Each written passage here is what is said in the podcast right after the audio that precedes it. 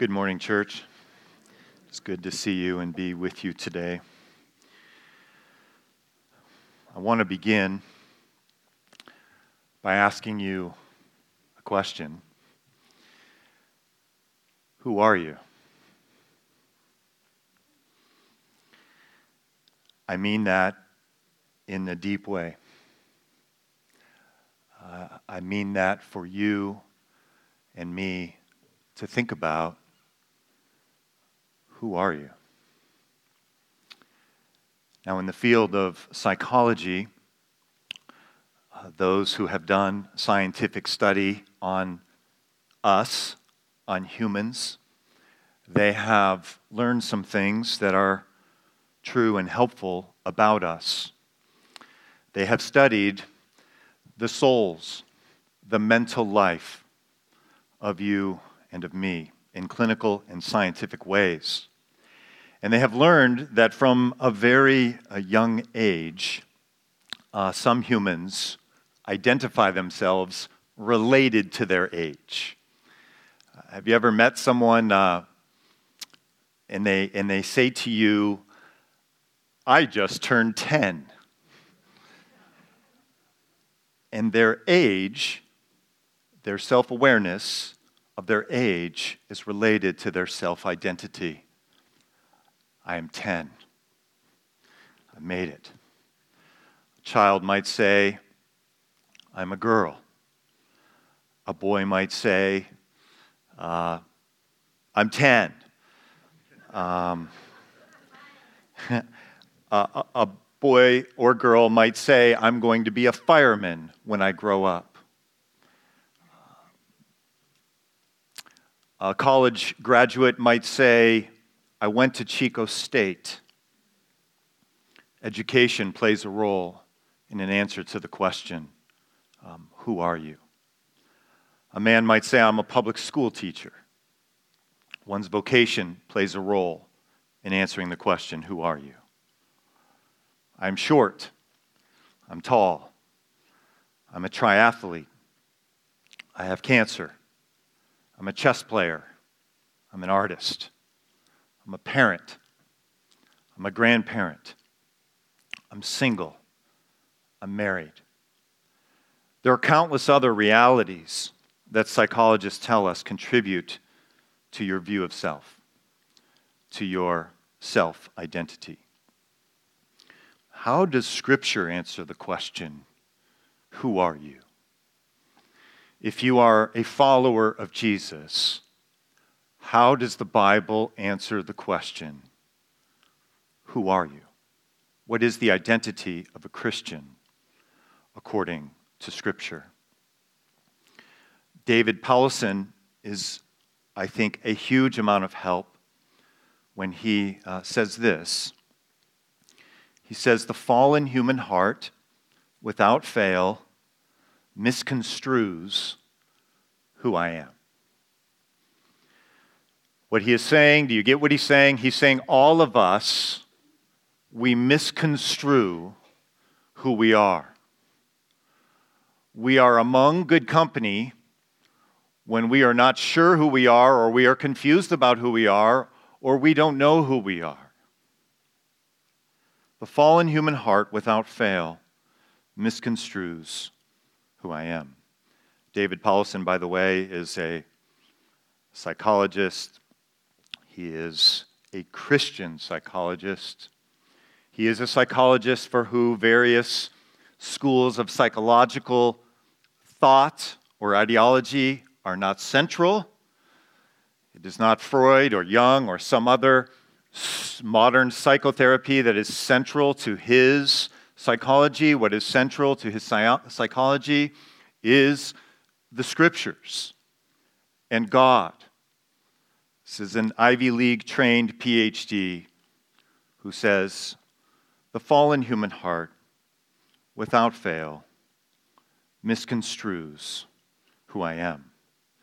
I think even those here today who do not believe in Jesus' death and resurrection would agree with this. They might say it differently, but I think they would agree. Who are you? Who am I? Who are we supposed to be? We are broken people.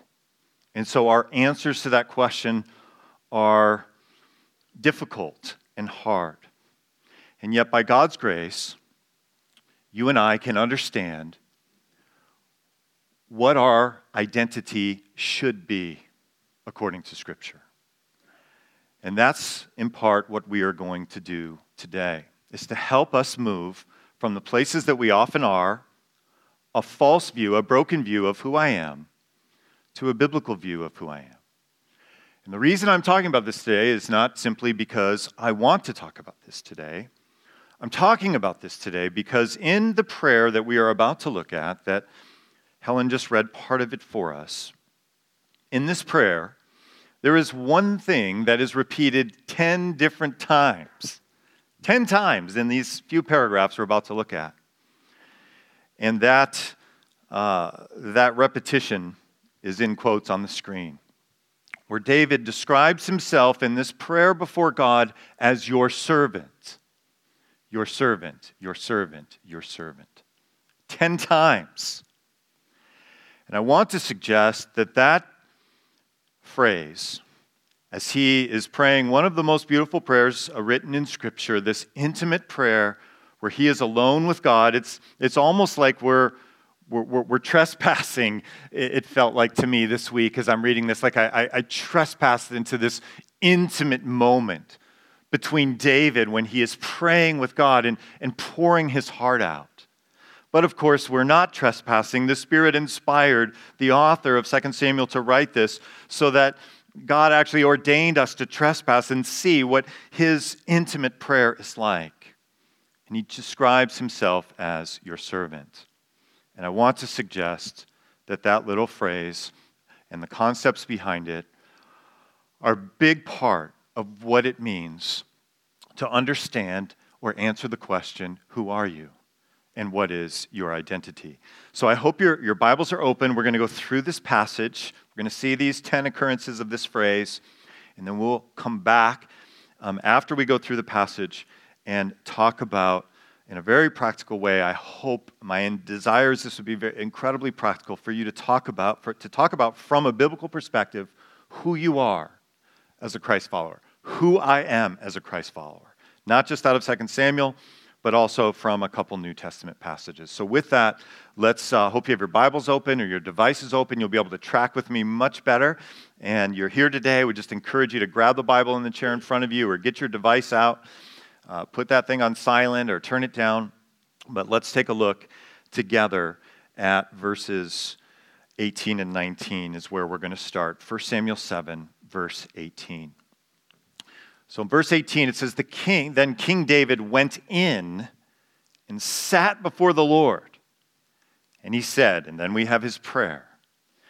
And if you weren't here last week or you're visiting today, let me just kind of set the stage as what's happened here in chapter 7 and what's happened in recent, uh, in the chronology here of 2 Samuel, what's happened recently. You might remember uh, David wanted to build something for the Lord. What was it, church? What did he want to build? A house. He wanted to build a house for the Ark of the Covenant. David is the king. He's in Jerusalem. He hasn't been there that long. He's in this incredible palace and he recognizes that the Ark of the Covenant is in a tent. The central place of worship for ancient Israel was in a tent. He's like, hey, this is not a good idea. Let's get a house built for the Ark of the Covenant and for our gatherings of worship. And what did God say, church? What did he say to David? Did he say, build, build it? What did he say?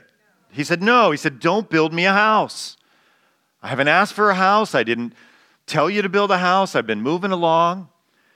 But then God said to David, Actually, I'm going to build you a house. I'm going to turn you into a spiritual house. There is going to be a spiritual dynasty that you are going to be the beginner of.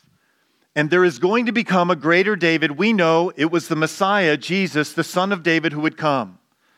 So God said to David, I'm going to build you a house. In, back to our text here. Let me try and pick up the pace. So, King David, he went in, I think he went into the tent. He went into the tent and he sits down before the Lord. And what does he say there Let's take a look at the beginning of this prayer. He says, Who am I, O sovereign Lord? And what is my family that you have brought me thus far? In your imagination, think of him. He's in a palace.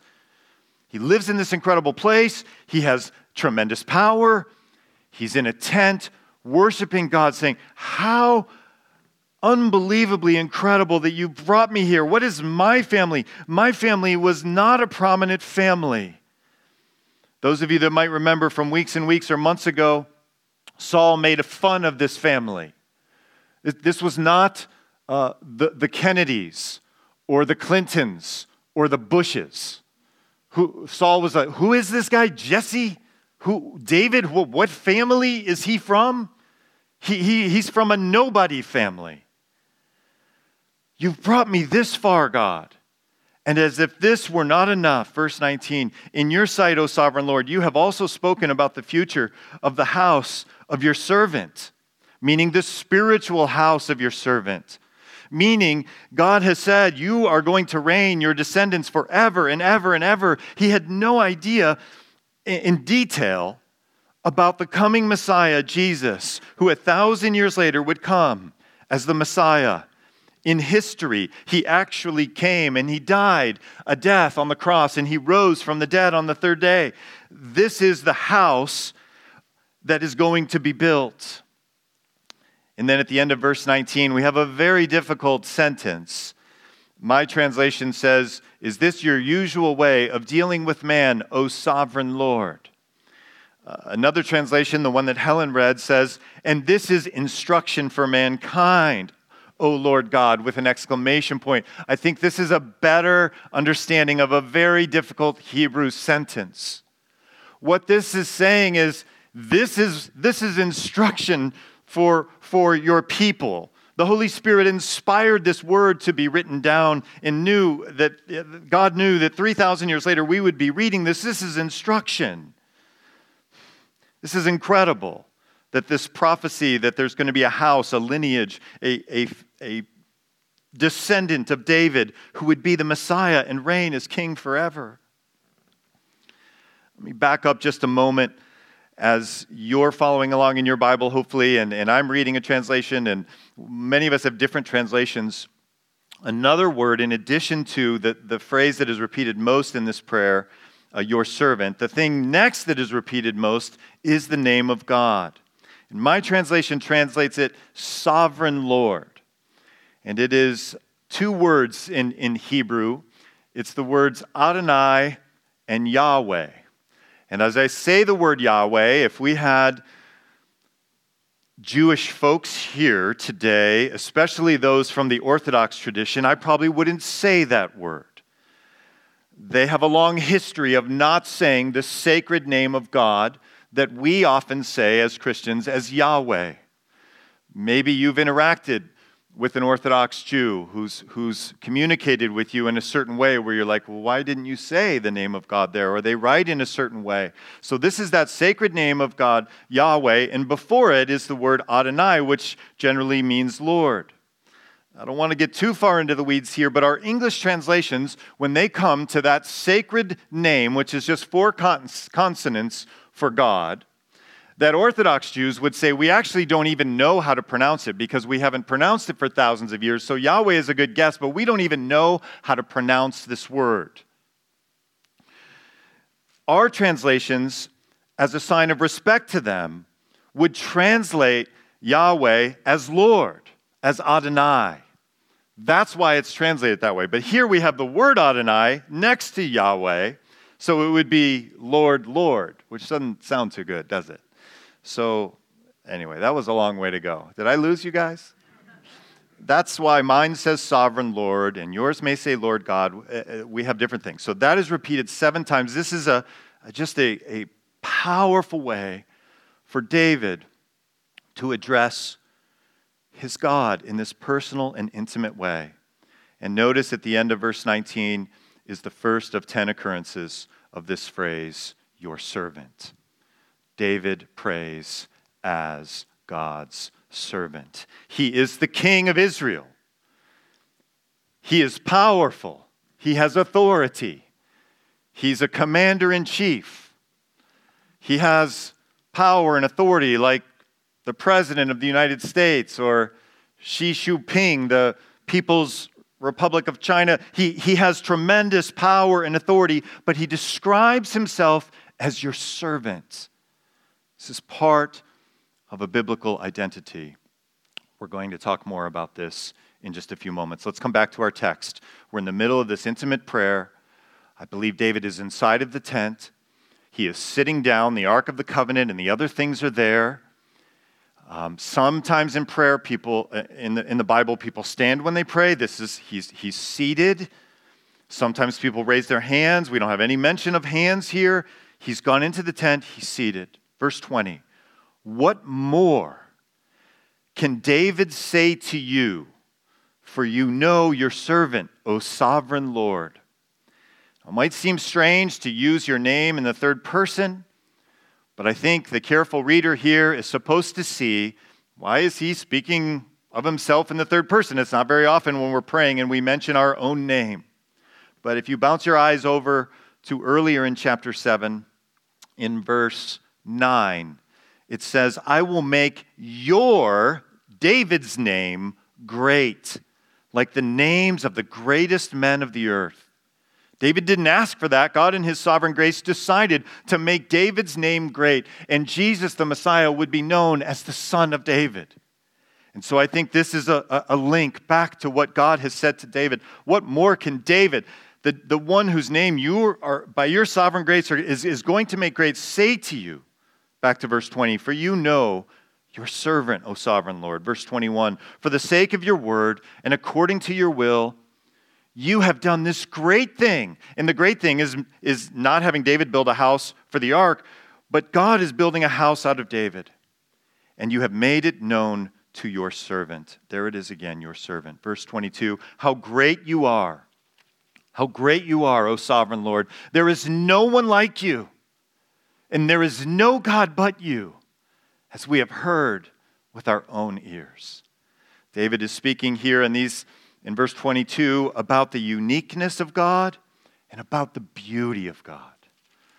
I want you to hear today what David is saying, and this would be in your heart, and this would be part of your prayer life. How great you are, O sovereign Lord! How great you are, Father! How great you are, Jesus! There is no one like you.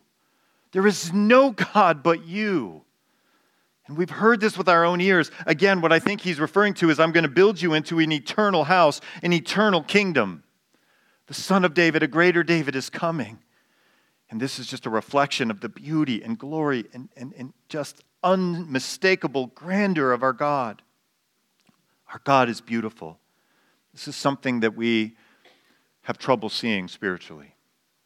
It's not too dissimilar to how we have difficulty answering the question, Who am I? We have difficulty answering the question, Who is God?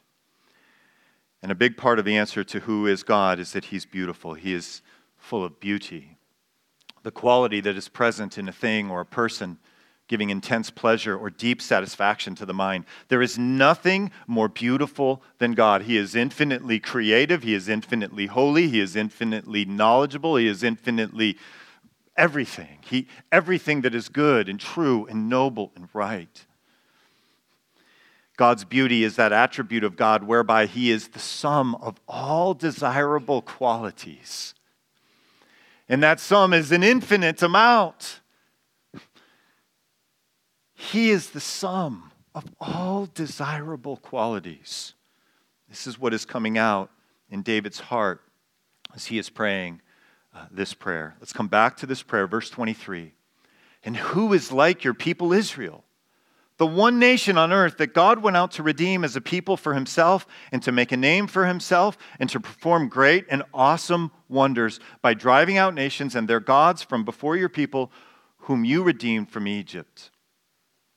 Just pause here for a moment again. So, God, in His grace, chose Israel not because God is an Israeli or Israelite supremacist. He is not. It was simply his sovereign grace that he chose Israel and not China or the Cherokee Nation or whatever countries existed in 2000 BC in the ancient Near East. His grace and his mercy, he chose Israel. But his plan was not to simply focus his love and affection and election upon Israel, but upon the whole earth of every tribe, of every tongue, every nation. So there's a church in Papua New Guinea, there's a church in Canada and Mexico and Israel and the United States and in almost every nation.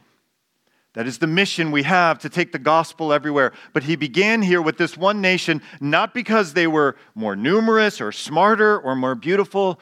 It was simply his sovereign grace that he chose Israel. Verse 24 You have established your people Israel as your very own forever, and you, O Lord, have become their God.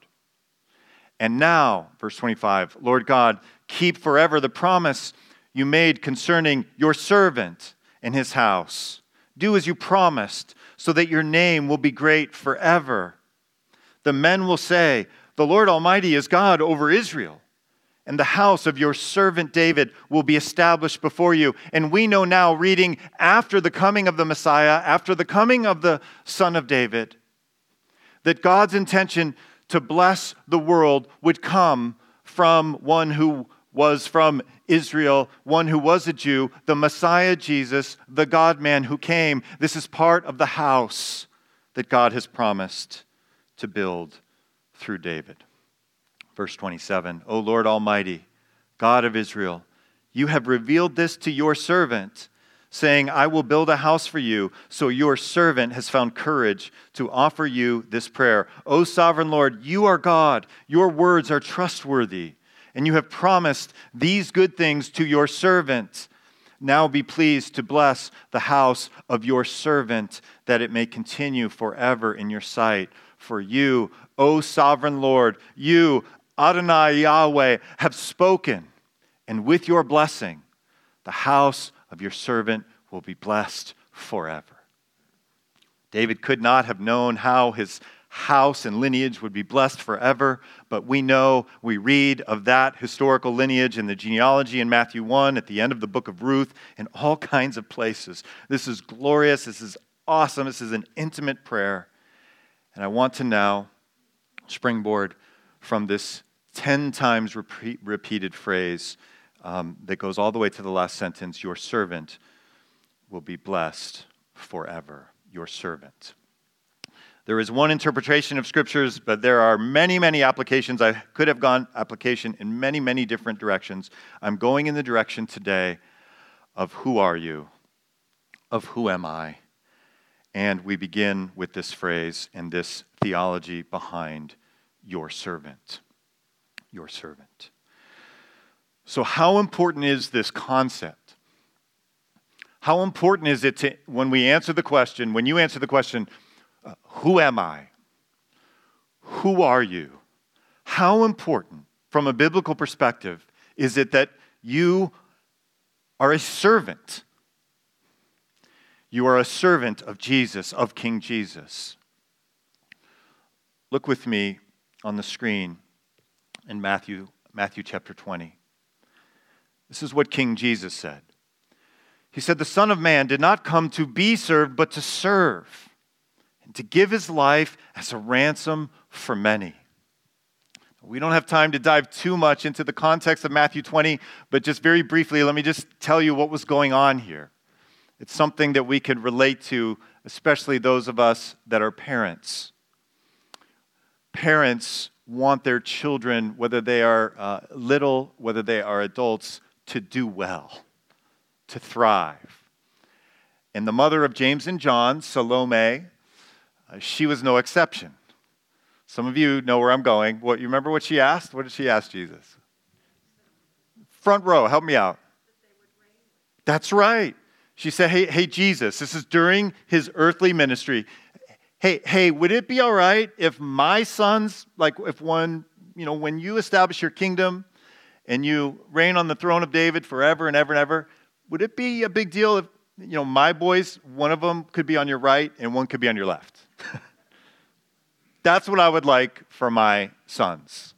I don't want them to be firemen or lawyers or doctors. I want one to be at your right hand and one on your left when you come into your kingdom. We smile at that because those of us who are parents, we can identify with that mother's heart, right? But Jesus, as he often does, takes a question and he goes in a very different direction. Because what we should be desiring is not for our children primarily to be in positions of prominence, but for our children and for us to serve, to be servants. The King of Kings, the Lord of Lords, at his first coming, did not come to have servants. He came to serve, to give his life as a ransom for many. This is central to the identity of a Christ follower. This is central to the identity of David, who has the most prominent position in his nation. He's the only one that, that had a certain crown and certain robes. He's the only one that, that people would bow down to and, and, and you know, I don't know that they exactly curtsied, but you know what I mean? They, they would treat him a certain way that no one else was treated. But David sees that as not important. It's not as important as being the servant of the King of Kings, of Adonai Yahweh. David is a servant. And much more important than David being a servant is the Son of David, Jesus, came to serve. And we are called to serve as well. Now, when you were a child, or if you're here and you're a young person, nobody, I've never heard anybody when I grow up, I want to be a servant. I want to be a maid. I want to be a footman or a butler. Now, this is a photo supposedly from Victorian England, right? They didn't have nice photos like this back then. But if you were a prominent person, from a prominent family in Victorian England, you had a ton of servants. You, you had maybe dozens of servants. And your prominence, the answer to the question, Who am I? was partially related to how many servants you had. Jesus flips this upside down and he calls us to be servants. David shows us a piece of this by his self description in the prayer. But Jesus goes much further in instructing us. I, uh, I didn't have a, a tuxedo or a black tie, but, and I didn't use the word servant, but I worked for an extremely well to do family, seven or eight figure income. I've shared that with you before. The year after I graduated, uh, my last year of college, year after, I had many employees on their estate there in, in Montecito and Santa Barbara. Um, nobody there had the kind of thinking that I want to be the gardener here. I want to be the office manager here. I, I, I, want to be a servant here. You had thinking of, like, I would one day want to have a place like this and have a gardener and have maids and have a chef and have someone like a, a, college student who gets my gasoline and groceries and runs errands for me. We're not talking about vocation right now, really. I'm using vocation as an illustration. That Jesus' desire for your identity and my identity is to be a servant. It's irrespective of whether we are in our vocation a custodian or whether we are from a prominent family like the Kennedys or the Clintons or the Bushes, whether we have a seven or eight figure income or whether we have minimum wage income. As a follower of Christ, Our identity is not in either of those vocations, but it's in being a servant. So you should be thinking, well, does Jesus really teach this? Look with me on the screen at John 13. Before he goes to the cross, the last thing that he does with the people that he spent most of his time with, there were 12 men. And when he had finished washing their feet, he put on his clothes and he returned to his place. And he said, and he's saying this to us this morning the Word of God is living. So it was for them for a moment in time in history for their lives, and it is for all time until Christ comes back. We believe he really came. We believe he is coming back. And he says to us this morning through the living Word of God Do you understand what I have done for you? Now, if you're like me and you're prideful, of course I do. I've read this passage before. So put that aside and, and, and answer the question rightly no, I don't. I'm aware that I'm spiritually blind. Do I understand what, what Jesus has done for me? No, I don't fully. Because when I'm asked who I am, when I ask myself, when I'm lying on my bed at night or early in the morning or during this week as I'm, as I'm praying and reading this passage and I'm asking the question, Who am I? I struggle with the answer to that question. Do you understand what I have done for you? He asked them. You call me teacher and Lord. These are prominent titles for a, a, Jewish rabbi, and rightly so, for that is what I am. Now that I, your Lord and teacher, have washed your feet, you also should wash one another's feet.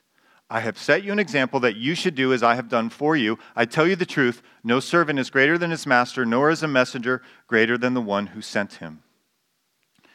And then Jesus finishes with this very important sentence Now that you know these things, you will be blessed if you do them. Now, if you know these things, what are these things? These things are lowly acts of service that we do for one another as Christ followers. Because part of the answer to the question, Who am I? is I am a servant of Jesus. And Jesus came not to have as many servants as possible and to be prominent, He came to serve, ultimately, to die and suffer for you and for me. This is a historical event that happened his death on a cross 2,000 years ago. Now that you know these things, lowly acts of service, Jesus washed their feet, something that would have been outrageous for Jesus to do.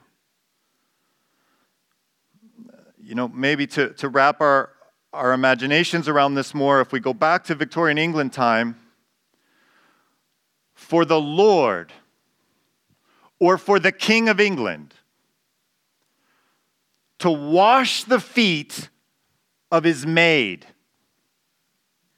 That didn't happen. You don't do that. This is what Jesus is doing when he washes the feet of the disciples. And he says, This is what I want you to be like. It is God's will for a major part of your identity and my identity to be a servant. Has nothing to do with whether we're a custodian or a billionaire or a teacher or whatever. This transcends that. This transcends that. One commentator writes this he says, The revered and exalted Messiah assumes the role of the despised servant for the good of others.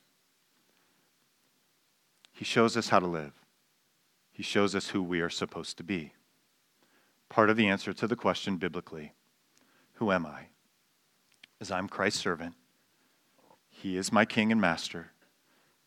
And he's called me to have an orientation to do lowly acts of service to others, to anyone, but especially to those brothers and sisters of Christ. Because we know that this is what he's called us to.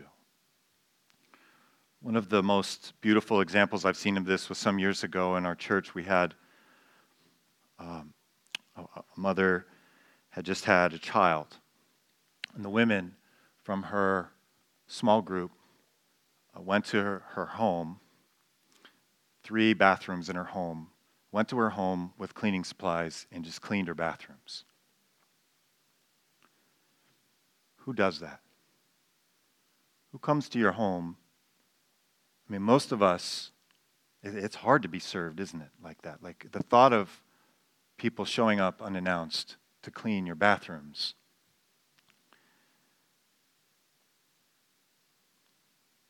It, it, it's powerful. It's Christ like. It's who he wants us to be. It transcends our vocation, transcends our, our jobs, our, our, our income. Who am I? I am Christ's servant. I want to connect this, 2 Samuel 7, with a couple New Testament passages. I'm going to put them on the screen now that are related to the question, Who am I? and our identity. They're both from the book of Galatians. Galatians 3:28. There is neither Jew nor Greek.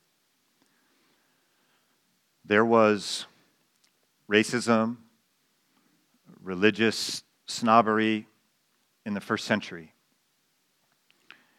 And that division fell a lot along the lines of whether you were a Jew or a non Jew. Galatians 3 is saying, in Christ, there is neither Jew nor Greek. This new community, God has been in the process of redeeming people from the world from the, from the time of the fall.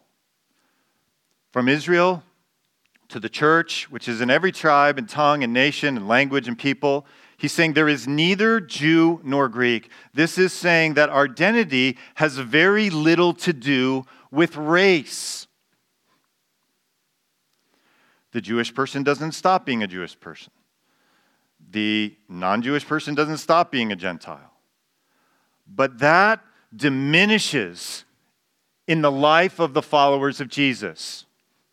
My identity is not so closely connected with being an Italian or a Canadian or an American or a Chinese person.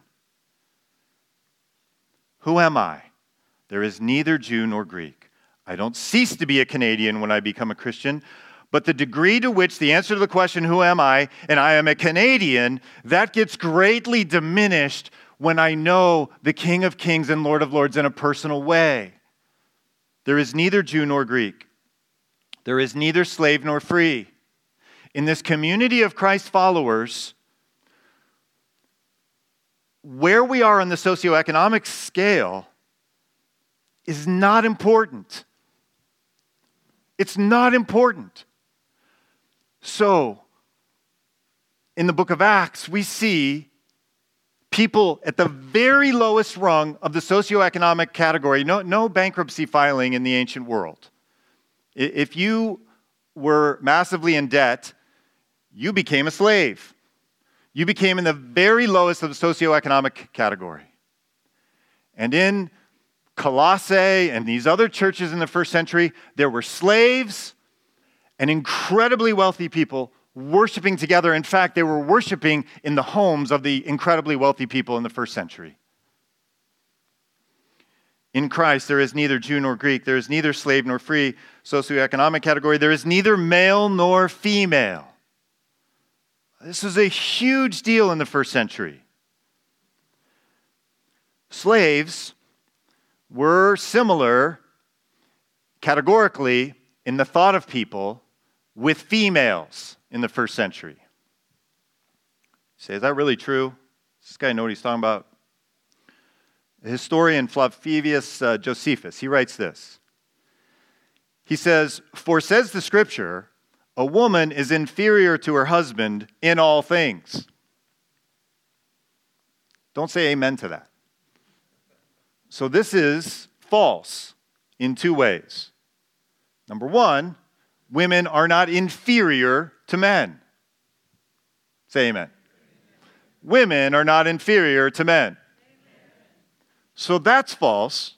It's also false that the scripture says that. So Jesus is helping us to answer the question Who am I? It doesn't mean that we're not Canadian or Mexican or American. It doesn't mean that we don't have socioeconomic realities. It certainly doesn't mean that we cease to be a man or a woman. But in Christ Jesus, these things are not central to the answer to the question, Who am I? I belong to King Jesus. I am His. That is central to my identity. Christians now belong to each other in such a way that distinctions that formerly divided them lose significance. They're not gone, but they lose their significance. I'm thinking of the times where I've seen this so beautiful. You see it in extremes more than you see it here. So I, I lived in Santa Barbara some. I lived in this, you know, super wealthy person's estate for a while. I went to a church in Santa Barbara at that time, and there would be food out every morning, and there would be people who were living on the street in Santa Barbara that would be in that sanctuary worshiping. And then there would be people from Montecito that have all of the servants worshiping in that sanctuary. They'd sometimes be sitting right next to each other. A, a, a dude with seven or eight figure income is sitting next to a guy who, who, who slept out back in, in some little patch along the freeway worshiping Jesus together, loving each other.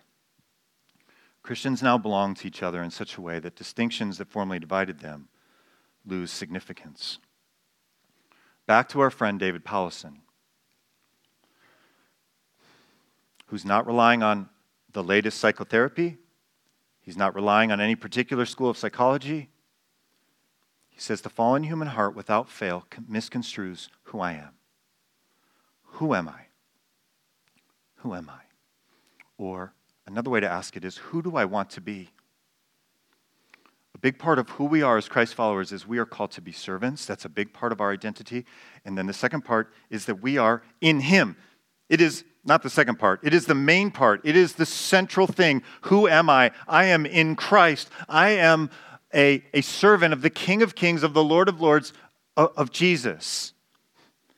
He is my master. He is my Lord. He loves me. He is incredibly beautiful and glorious. And so these things, my race, socioeconomic standing, my gender, are less important. Fallen human heart without fail misconstrues who I am. So we have all of these things that are real as we think about who we are. But who I am, really, is a follower of Jesus. I am in Him, I am in Christ. Last verse I want to look at is Galatians 2:20. It says, "I have been crucified with Christ." I used to be someone who was defined by what I did for a living, my socioeconomic standing, the family I'm from, whatever it is, my hobbies. I used to be someone, answer the question, who am I, by, by those lesser things. But that someone has been crucified with Christ, and that person no longer lives. But this is kind of crazy. Christ lives in me. So the other verse in Galatians, I'm in Christ. Now we're reading, Christ lives in me. Christ lives in me. I have been crucified with Christ, and I no longer live, but Christ lives in me. The life I live in the body, I live by faith in the Son of God who loved me and gave himself for me. There's the word servant isn't there, but there it is. He loved me and he gave himself for me. He's, he served me by dying in my place as my sin substitute on the cross. He showed me how to live by washing the disciples' feet. He's called me to do lowly acts of service for anyone and everyone, especially for those that I know and love in my small group, in my sphere of Christian friends. Christ lives in me.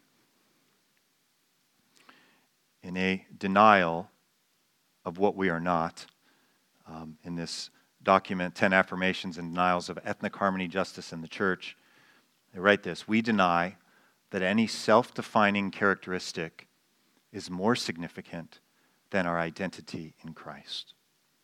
Who am I? I am in Christ, and Christ is in me. That is who I am.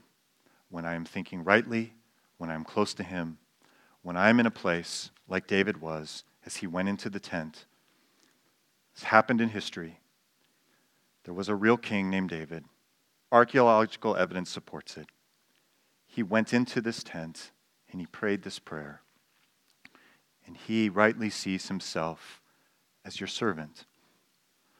We now, 3,000 years later, know more fully about the house that God would build through David. And it is a house in Christ that is to take in, that is to be taken the gospel, the good news of Jesus to all of the nations. So Christ lives in me. That's who I am, and I am in Christ. Your deepest identity is an identity you can never lose, ever. Your deepest identity is being in Christ and Christ being in you. That is who you are. Let's bow our heads and pray together. Father in heaven, Lord, so many things impact how we think of ourselves, who we are. Your word has called us to be servants. Your word has called us to put down lesser things for the greatest thing, the most beautiful thing, which is God Himself, Christ Himself. I pray that you would help us to see that we are first and foremost in Christ, and Christ is in us, and that you would help us increasingly, regardless of our income, regardless of our physical appearance, regardless of the stature of our family, that we would be men and women, boys and girls that serve others for the sake of God's kingdom, to display the beauty of Jesus in simple, lowly ways. He asked us if we understood what he did, and we are on a journey to try to understand what Jesus did when he washed the disciples' feet. He's giving us an orientation and a calling that is actually the exact opposite of what we learn in school and in life and in culture. That you've called us to be servants. The Son of Man came not to be served, but to serve. Help us to follow him. We pray in Jesus' name. Amen.